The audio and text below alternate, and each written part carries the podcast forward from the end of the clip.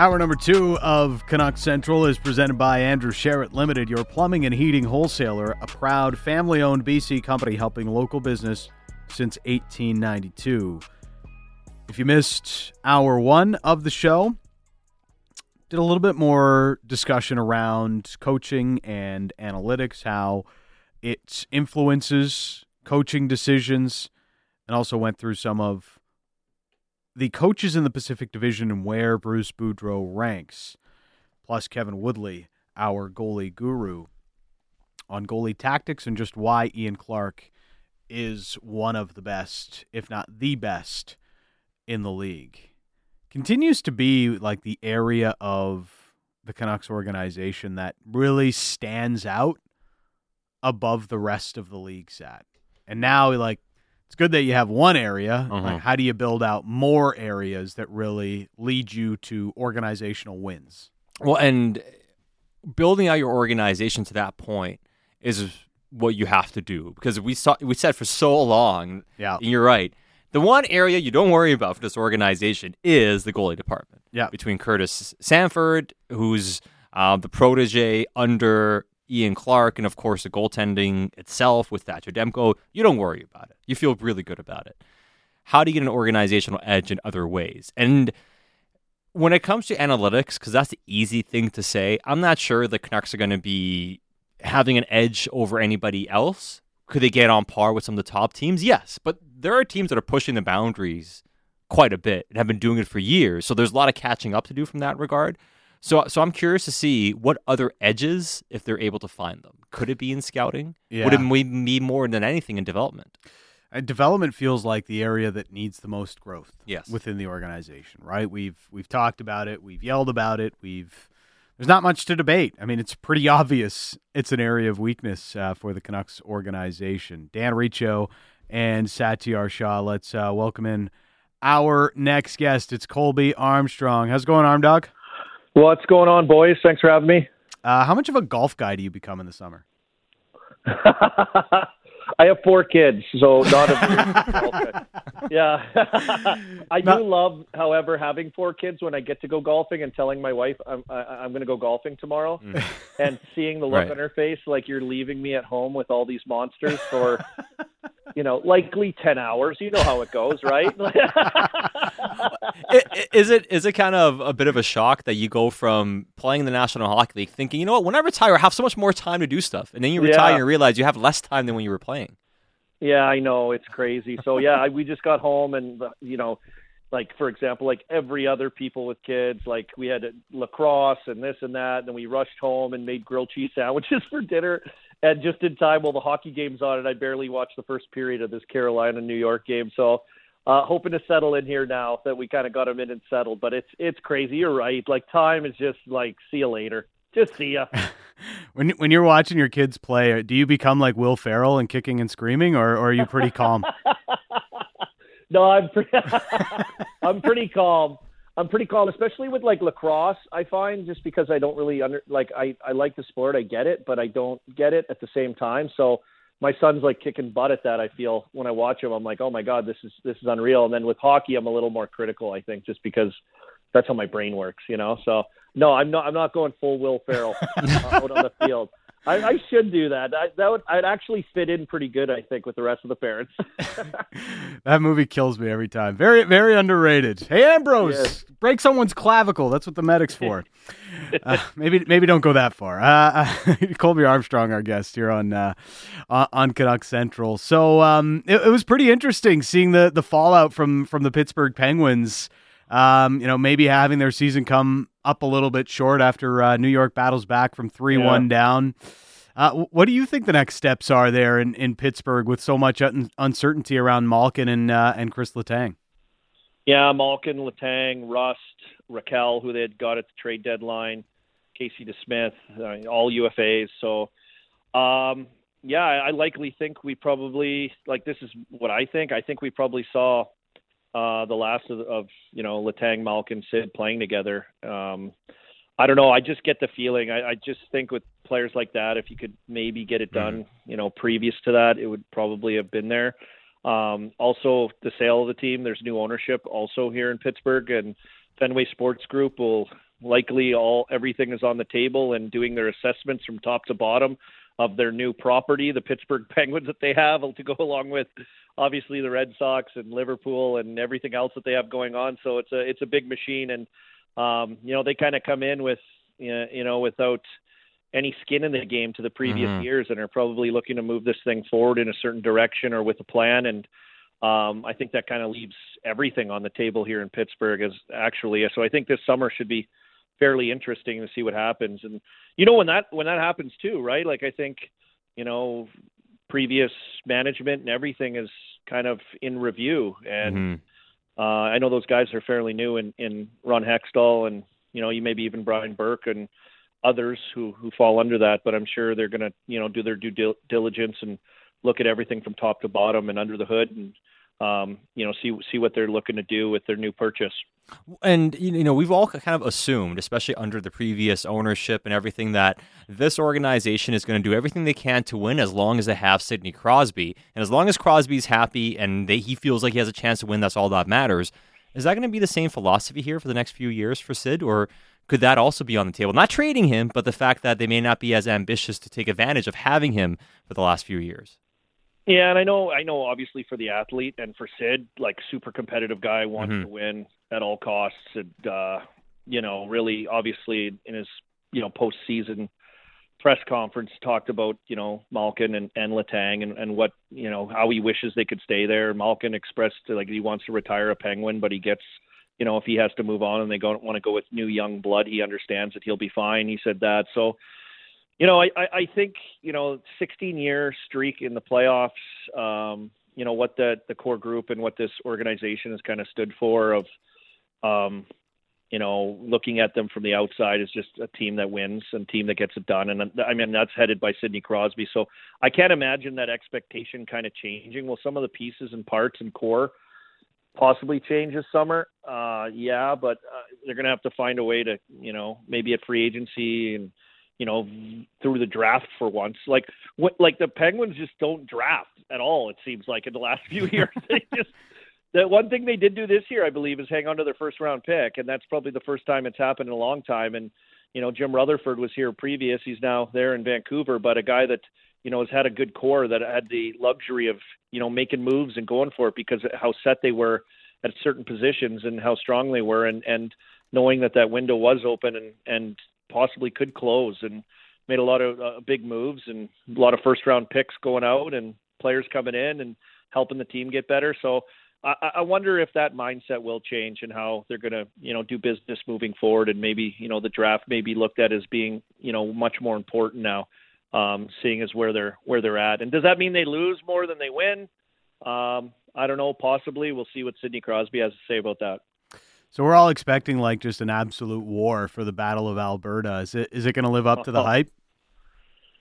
Yeah, I know, I know, right? That's the big letdown. I, I've been thinking about that too because I'm really excited about it. Like seeing Calgary get through against Dallas, just you know, to solidify this matchup, second round matchup. I think, I, like uh, my phone was blowing up with buddies from back home. I'm from Saskatoon, of course, so there's some Flames and Oilers and Canucks fans even.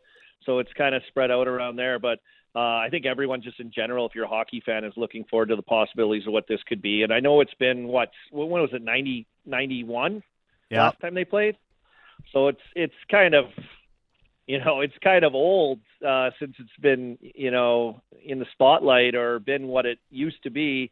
Uh, of course, we had like the Mike Smith fight, and we had a couple you know incidences over the years here previously that kind of stirred that emotion up. But uh, I think this just puts it on another level, right? I think the expectations also, and you look at the players uh, on each team too. I think it you know, yes, McDavid and Draisaitl and Gaudreau, and you could go down and on and on about you know good players, but I think you know majority of them understand and, and play can play a pretty you know physical style game, especially you know the way the Flames are built. So I think and I, I think it should be. I don't know if it'll ever touch what it was or the violence that was the '91 series or uh, the hockey back in the day, but I think what we're going to see in the first round is I think that we'll see probably the best series. I think uh, that's what I'm expecting, anyways. Just because there's so much more at stake than just hockey, right? It's like city versus city. interprovince and like the fan bases, which is going to put this thing over the top. And I think it like the emotion and passion will just be like higher than any other series. Do you really just like start to hate the guys on the other end in a playoff series? Like, is that is that yeah. how it goes generally? Yeah, I mean it, it it does, and you see them a little bit, right? So things are kind of stoked through the through the season, and you know everything gets you know a lot more focused. I feel in a playoff series. Like I I got to do between the benches for the game six of the Leafs and Tampa, and in my you know previous leading up to it, I was told like, oh, listen listen to the chirps down there. I heard they're just going at it. So I was down there and I was like, man, there was no chirping. Like these guys were just completely locked in, and it, and I think it. I think that you get that in the playoffs is just that certain sense of lock in. But I, I do think there's players on both teams who like getting their noses dirty, aren't afraid to do it, and you know I can see butting heads throughout this series constantly, and I think that's what brings it out too in the playoffs, right? Is mm-hmm. seeing the same opponent all the time, preparing, you know, certain ways for each team, or you know, certain what certain guys do, or certain lines, or looks of each, each team, but also you get like matchups too, mm-hmm. where you mm-hmm. see a guy every single night through the series, uh, and it's and it and it starts to build right as you go on. So uh, I don't know what to expect. I don't know what to expect expect on who's going to win. Really, I I kind of feel like Calgary may have more depth and an advantage, and um, mm-hmm. you know possibly goaltending, just consistency, but. Uh, I think regardless, it's going to be it's going to be a really like I'm like a hyped series. I think it's I think it's going to be great. I think it's going to be really good. I'm looking forward to it. Well, yeah, and you know, I, I want to get your perspective on this because there's so much talk about. I mean, we have to go back to the '90s, the last time these two teams met. So, I mean, we, we don't have much of a recent historical context for it. But one thing that like I was nine, I was nine. yeah, and I was seven. So yeah. that kind of tells yeah, you. So, I, yeah, crazy. yeah, I wasn't even born. That's not true. But no. Just... yeah, but uh, no, but but one of the things that keeps being talked about about those series, especially in the '80s and stuff too, was just how much hatred there was in the city. You could feel it in the stands. You could feel it in in, in the in, when you walk around the town, and just when you're at the rink and everything. So, how much does that enhance things when you see the fan base really get after? Does that really enhance the rivalry, or is it, or is it really just about what's happening on the ice? Yeah, I think I think both work hand in hand, but I think the fans have more of an impact than than you know you may think. Like I really think that they dictate a lot of the emotion, passion, and energy. Um, and whether it's outside in the parking lot with the watch parties to like the total vibe in the city leading up to a game day or on a game day, it's it's it just elevates and heightens everything. And I think I think you know you, you watched the game last night in in Florida. I mean that was that was brutal. Like the atmosphere was brutal, and I know the Heat were playing at the same time, but you know, you look at other series and you look what's going to happen in this in this battle of Alberta and what the fan bases are going to mean to each team through this. I think is huge and will elevate for sure the play on the ice and will elevate the emotion and the passion from the players on the ice. Um, and will draw like the best hockey out of these teams as well. And you know that's that's something about playoff hockey that you just can't touch is is you know the fan bases and the feeling and you know, going rink to rink and, and feeling the difference of the home crowd because it, it can really sway or swing games or, you know, elevate that one moment of momentum that you do get. It can take it like 10 times higher. So, um, yeah, they're, they're a big part of the game. They're a big part of the feeling. They're a big part of the passion and emotion. And, um, you know, they can have impacts on, I think, moments through games and, and in games in general. Colby Armstrong, our guest. Uh, is anybody stopping the Colorado Avalanche? Oh my God, what dimension are they from? Like, seriously, they're like from a galaxy far away. Like they came out of Star Wars or something. I know. Like, uh, do they have rocket boosters on their skates or what? like, I, I was watching last night, going, "Oh my God!" Like every line, every guy, it's just, it's just on another level. And you know, they had all this downtime to get back in, and like, could St. Louis possibly have a little bit of an edge, being a little bit more game ready? Let's just say. Uh, but man, they did not take their foot off the gas from drop the puck to the end and still ended up squeaking it out in overtime. But you're right. I don't know. Looking at them, I don't know what team plays at that pace or or any other team that plays at that level through their entire lineup. So it's an embarrassment of riches as well with the players that they have, not only up front but on their back end. Um, players that are able to dictate the game and change the game all through mm-hmm. their lineup. So it it's going to be tough, I think, to knock them off just watching them because they were sent. They, their team was sent from another galaxy. There's no question. well, my question about them, and maybe it's not even the Blues being able to take advantage of it, because one thing they don't do really well, and this is a very small issue they have compared to all the good things they do, is defending in their own zone. They move the puck really Yeah. well, but they don't spend enough time for that to be an issue in their own zone. But if they don't play with the same pace they did, is that maybe the biggest weakness that they can get running around if you get some zone time? But the question is, how do you get zone time against them?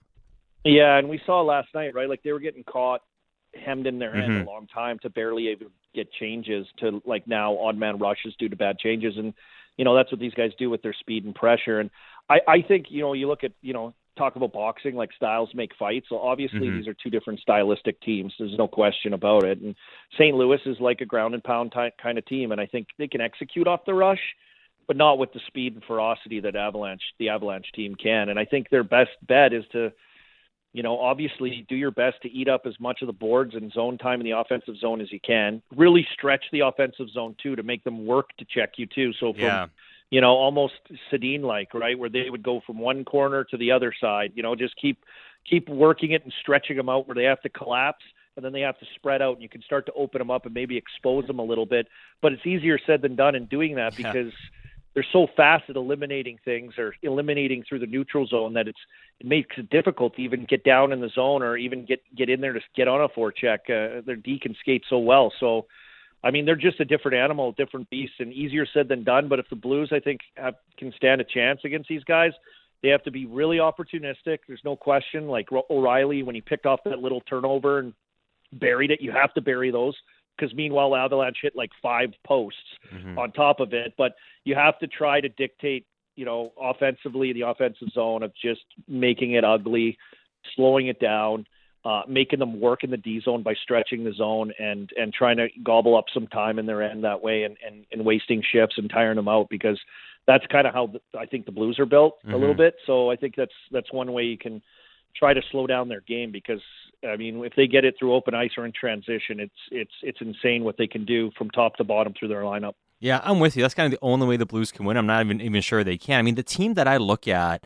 that can pose them the biggest issues is the Tampa Bay Lightning, and that's not a big surprise. But the reason I say so, Colby, and I want to get your take on this, and you know, talk about coming from a different planet. Is there a team that can play different styles as effectively as the Tampa Bay Lightning can? I mean, if worse comes to worse, Yeah. they can play like Dallas Stars did, yet they have all the high end talent. They have the goaltender. I mean, that's the team that can probably throw a real wrench into what Colorado's trying to do because they can they can trap it up as well as anybody if they want to. Yeah, I mean, it's it's amazing to see because I kind of feel like they did that to Florida a little bit, right? Mhm. Like I think Florida wants to be, you know, fast and trends. They want to play like Colorado, and wouldn't that be good? I think Florida Colorado would be fun. It'd be like eight eight games, you know, like crazy old time hockey, just running the score up. Because I think that's the way both those teams want to play. but it was interesting, like you know, hearing Cooper through the first round against the Leafs and hearing him say, you know, you know, our guys got it, our guys get it, our guys will figure it out. My guys know like how to, you know, do this or do that. And it's like there's such a belief in understanding and in executing to win um, that I think he has through his through his group. And you're right, you're right. They're like a chameleon. Hey, they can kind of transform into whatever it takes for them to win, and then on top of it have, you know, good enough power play, good enough skill, and you know, arguably the best goalie that was is sent from another dimension as well, uh, that can save their bacon when they need it. So, yeah, Tampa Bay's been a great story. I didn't know if they would get through the Leafs. I thought they would present a challenge to the Leafs for sure, obviously, uh, but it didn't look like they were the same as they were in, in years previous. Um, but here they are, up the first game in the second round, and knocked off the Leafs, who were, you know, more or less an offensive juggernaut, and you know, really did a good job against them. So, I mean, uh, and and without Brayden Point as well against Yeah. Florida too. So, experienced group with uh, a lot of different ways to beat you, and I think the total team buy-in by Tampa Bay has been really impressive. What Jon Cooper's got with his group there. But I'll say this: Colorado, Florida. Would you not love that? Oh. Would you not think that'd be amazing? Like just two teams that want to open it up and go back and forth. Let's go. I'll be playing at light speed, man. Uh, Colby, we uh, we appreciate the time as always, man. We'll talk soon. All right. Yeah. Thanks for having me on, guys. Good talking to you guys. Uh, there is uh, one of the best, Colby Armstrong. Oh, terrific! I, I mean, he, he he's just so infectious. Yeah. you know, ju- just such a positive, fun personality. Every time you have a chat with Colby, you always come away smiling. Always come away happy. Um, Colorado, Florida would be a pretty good final too. From from a pure okay, so it depends on how you view things, and I get it from from just purely like both teams Fast. would play run and gun. they, it would be run and gun game, hundred percent. But one one thing about those series is it can really be lopsided one way or another. Yeah. It can be really fun, but then it's like five game series. Colorado wins because Yeah. their advantage in doing what they do is just so much better than Florida's advantage. I mean, potentially. So that's the only thing. I love the styles makes fights series, and that's why you know I'm kind of salivating over Colorado and Tampa meeting in the final because I think that could be a long, hard fought series. A lot of different things that can happen that would be like a hockey nerd's dream. Uh, it's Canuck Central, Dan Riccio, and Satiar Shah. Bet on hockey like never before with Play Now Sports, your local BC sports book. Uh, let's take a look at the games going tonight. Right now, the New York Rangers have a 1 0 lead on the Carolina Hurricanes in game one of that series. You can live bet on that one. Carolina is paying 220, so getting a little bit of juice for the team that was the heavy favorite going in. If it's anything like the Rangers and Penguins series, we saw a lot of lead changes and a lot of comebacks in that series. You wonder if that could happen here. You know, just watching some of the game here in the studio, Rangers have had their fair share of chances. They've really been the better team so far. Antti Raanta has had to make 19 saves, made a couple of big ones. I saw Tyler Motte setting up Ryan Reaves for a big chance. So that's a, a an interesting play right now if you're going to look at making a live bet. But game one of the Oilers and Flames sat. Oilers go into this one heavy dogs 245 on the money line. Flames are 157. Leon Draisaitl did not take morning skate. Chris Tanev did take morning skate for the Calgary Flames. Yeah, and if Tanev's taking morning skate, you probably feel pretty good about him playing, I would guess, but we'll see how that goes. I would say this, though, even if Tanev plays, but he's not 100% Tanev, he can still get by. But we've seen in Vancouver, when Tanev's not at his best, he's a warrior, but he does make some mistakes when that happens. So uh, that could be a bit of an issue. Um, man, I, I kind of like the value on the Oilers in the series and in these games. Yeah. That's where I'm at. I mean, listen, Calgary's a better team, no doubt. Mhm. They have more. Mhm. But when McDavid decides to go supernova, Calgary hasn't been able to stop him in the past. and the way McDavid's going right now, I don't feel good enough about the Flames winning this series for me to bet on the Flames. Let me put it that way. The value for me is on the Oilers here. Yeah. It, it's hard to bet against Connor McDavid as an underdog. Like that that's that's really it. That's the story. I just really I don't love the way Woodcroft sets up his lineup. I don't love the idea of Nugent Hopkins playing alongside Josh Archibald. I don't like the way that Jesse Puljujarvi has been pushed down the lineup. He's basically played 60 minutes at 5 on 5. Very successful mm-hmm. 60 minutes at 5 on 5. But it's it's not enough. I I just don't get the disdain around Puljujarvi. I know some of it is well his details aren't always the best and trust and, and like look at the numbers. Sometimes the numbers just tell you the story, right? There's there's a lot of good there. And maybe you get frustrated that there's not enough finish to his game. Like I don't care how many chances you're getting, if you're not finishing, you are not going to stay in a top 6 role. It's kind of like what uh, Boudreau said about Hoglander. Yeah. Yeah, you're creating. You're Yeah. making mistakes, or you're not scoring enough. If you're going to play that way, you better score. Right. So I guess that's fair.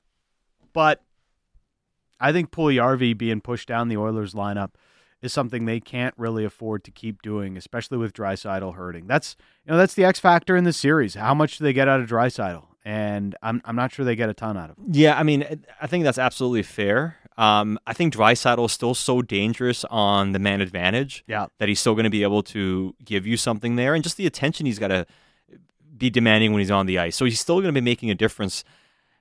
I'm with you on Puljujarvi. When I watch him, however, though, when I look at what he's trying to figure out in his own zone, I get it.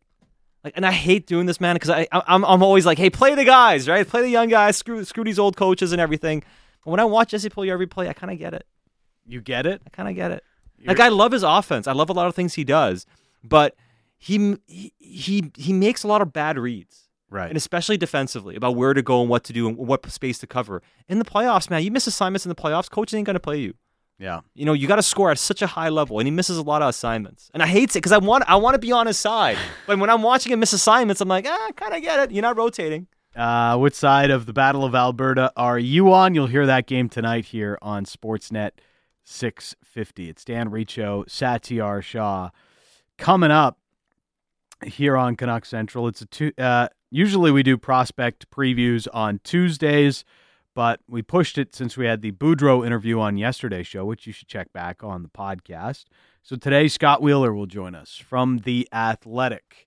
Uh, they had a mock draft up today. We'll tell you who they had going to the Canucks and maybe even get a thought on that player from Scott Wheeler. It's Dan Riccio, Satiar Shah. This is Canuck Central.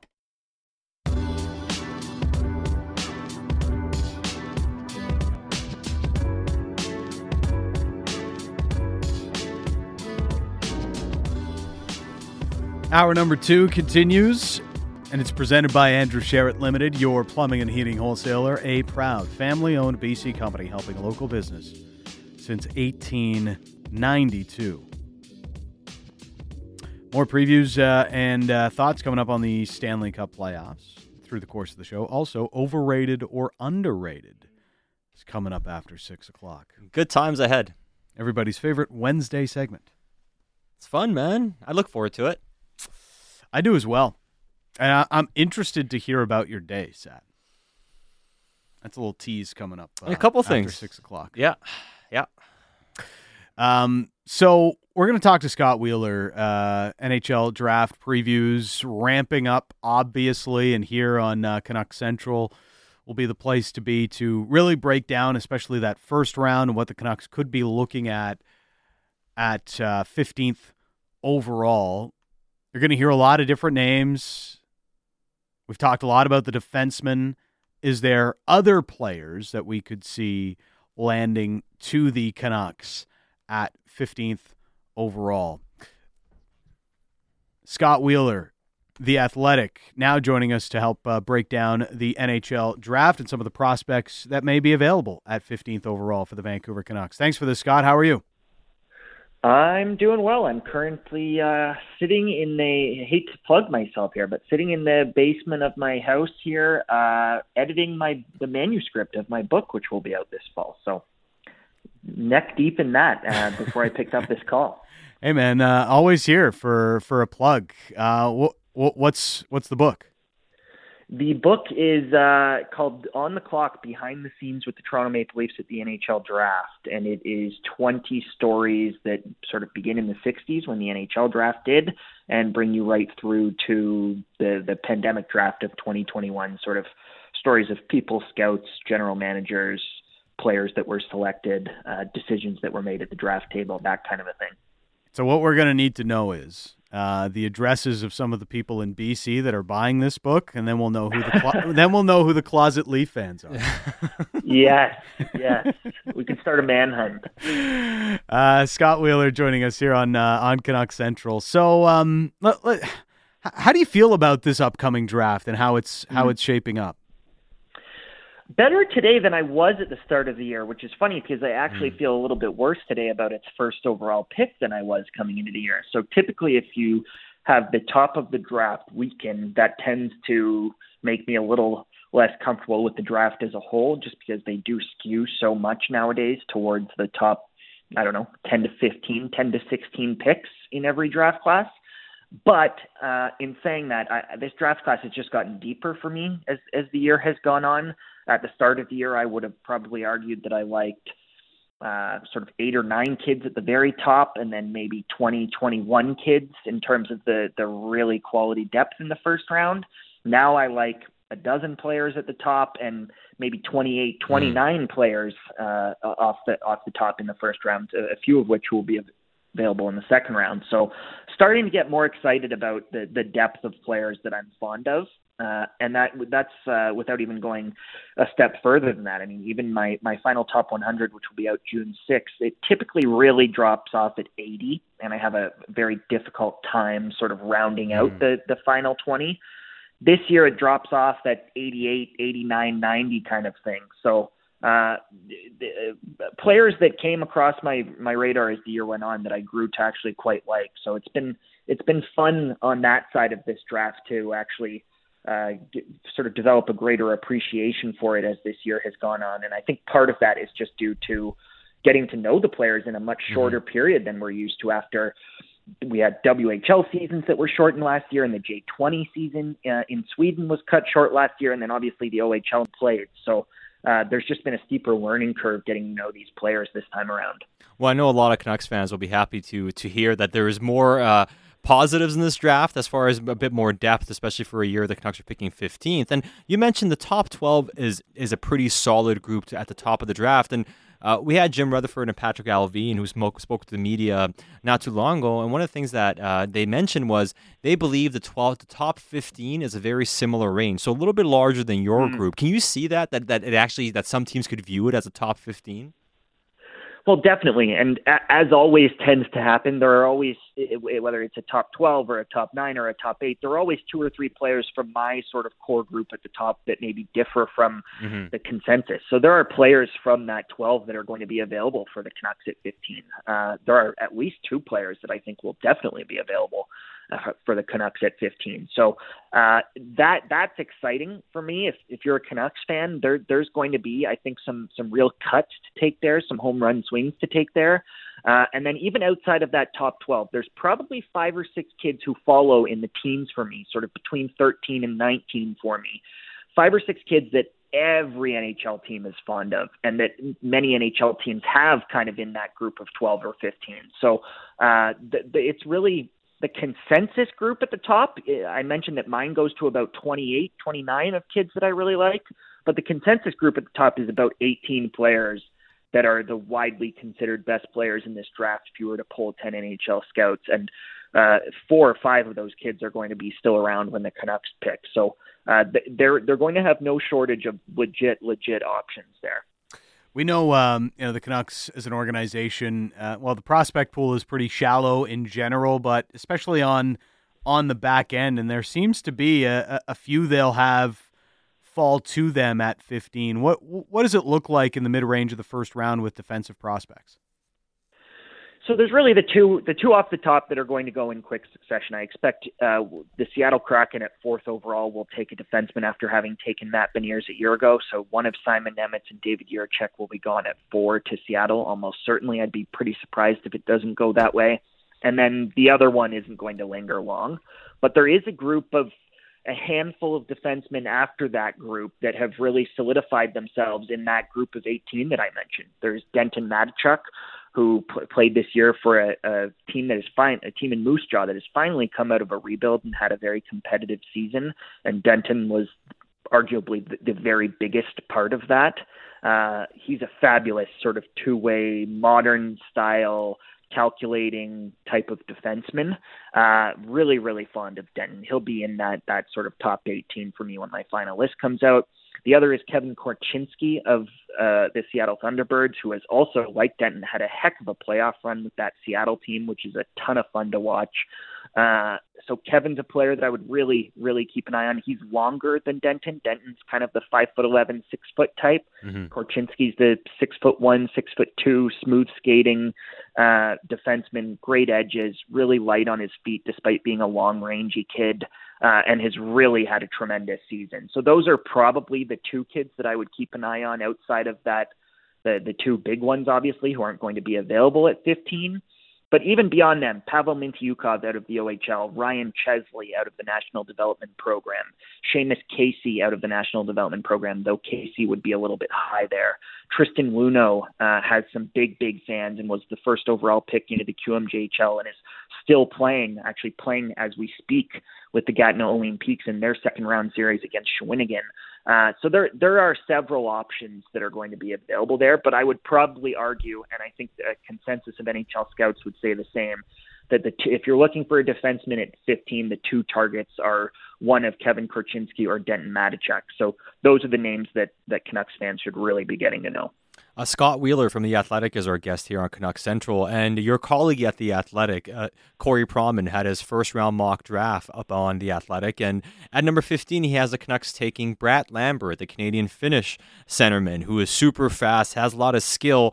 But like Corey mentions and others have mentioned, there are teams that don't want to draft him or are not as high on him. What, where do you see the faults in his game? Because when you watch him, you watch his speed, you watch his talent, there are a lot of tangible assets that the kid has.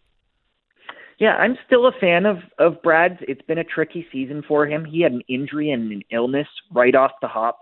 Then, as he came back from that and got into form, his teammate with JYP over in, in Liiga, Joakim Kemell, who is another top prospect for this year's draft, was really taking charge of the league and had become the league's best young player. And as a result, there just weren't enough opportunities for both Lambert and Kemell to really succeed in in that that, on that roster. And as the season wore on, things didn't go well for him. Then suddenly you're spilling into scoreless streaks in in Liiga after he's already been in that league for parts of three seasons. With how quickly he progressed up the junior ranks and dominated dominated at the junior ranks in Finland. And then suddenly he's doing what is basically the worst case scenario for every player in this in their draft year, which is moving teams. I have often said that moving teams is one of the very worst things that can happen to a player, whether it's just through a trade deadline in, in junior hockey that has nothing to do with them when they're going from a contender to a rebuilding team or vice versa. Uh, it's just very difficult to move, find a new home, get comfortable with a new coach. Those are things that are perfectly okay to happen after you've been drafted. But when when your season uh, is predicated on you having success quickly uh, and maintaining success over the course of a year, a 10 game adjustment period where you're in a new house and you're uh, playing under a new coach and you're figuring it out with new line mates, that just is is almost never good for a draft eligible player, at least in terms of their draft stock. So it was just a tricky, tricky season for Brad. And then suddenly concerns about his work ethic and his play off the puck and what he looks like when he's not getting a touch, a lot of touches. And many of those things are, are real concerns. He can fade in games when he's not really involved and he doesn't have the puck on his stick a lot. But I still see all of the t- other tools there, just the natural gifts offensively. He's one of the very best skaters in the draft. He's got some of the better hands in the draft. He can shoot the puck like an NHLer. He does look like he should develop into a nice offensive player. And now it's about okay, which team is willing to look past this this rough season that he had hit the restart button with him and try to get the most out of him. And at what point in in the first round does that become a comfortable gamble for teams? And I think increasingly that's not going to be something that a lot of teams are comfortable with in the top 10. But if you're the Vancouver Canucks at 15, I I would have a tough I would have a tough time passing on him there. I, I think that's the range where he deserves to go at this point in the draft. And I think if he slips into the 20s or dare I say even the 30s, that a team could be could be getting the steal of the draft at that point if they play their cards right. So uh, I still have a lot of belief in Brad. I, I would not be surprised in the least in the least if Brad has a, a very big season next year wherever he decides to play. Uh, and then really makes a statement. So uh, I'm looking forward to seeing what he does with this next chapter. But there's no question his season this year and the way he played and the way it played out has complicated things for him at Scott C Wheeler on uh, on Twitter, and I know you've been following the um, you know the, some of the kids and draft eligibles that are playing right now at the World Championships, and a name that's coming up a lot here in Vancouver is is Marco Kasper. Uh, what what do you think of Kasper? And um, you know he's playing about twenty minutes right now. Uh, he's he seems to be getting on pretty well. Yeah, there, he he's been a nice story. Heading into this year, he was kind of viewed as a second round pick, and then about a month into the season, it was like, okay, this kid's a first round pick. And then as the year has progressed, he's worked his way into that sort of consensus 18 or 19 players that I talked about. So uh, I think he's at the back of that group personally. I, I, I would take him sort of more around 20. And I think 15 is certainly a, a fine place to, to take him through the Vancouver Canucks. But there have been some discussions about him being sort of a fringe top 10 guy, the kind of player who goes 10th or 11th or 12th overall. And I that would be the, probably the point where I think it's a little bit too rich. Uh, I've actually spent a lot of time watching him with Rögle and getting to know him. I know the staff over there quite well. Uh, they've got a great story there with twin brothers who are the general manager and head coach of that that SHL team, and Uh, I think the Abbott brothers do a tremendous job with that organization. They've rebuilt it from really a, a dregs of the league team into one of the titans of European hockey, uh, and and he's he's next in line. Just just another one of those kids, as Nils Hoglander was before him with that program, who's just keeps getting better. And obviously, Moritz Seider was there last year. Mm-hmm. They they have a habit now of developing top prospects for the NHL, and he's he's the next kid that they really believe in. They really really like him.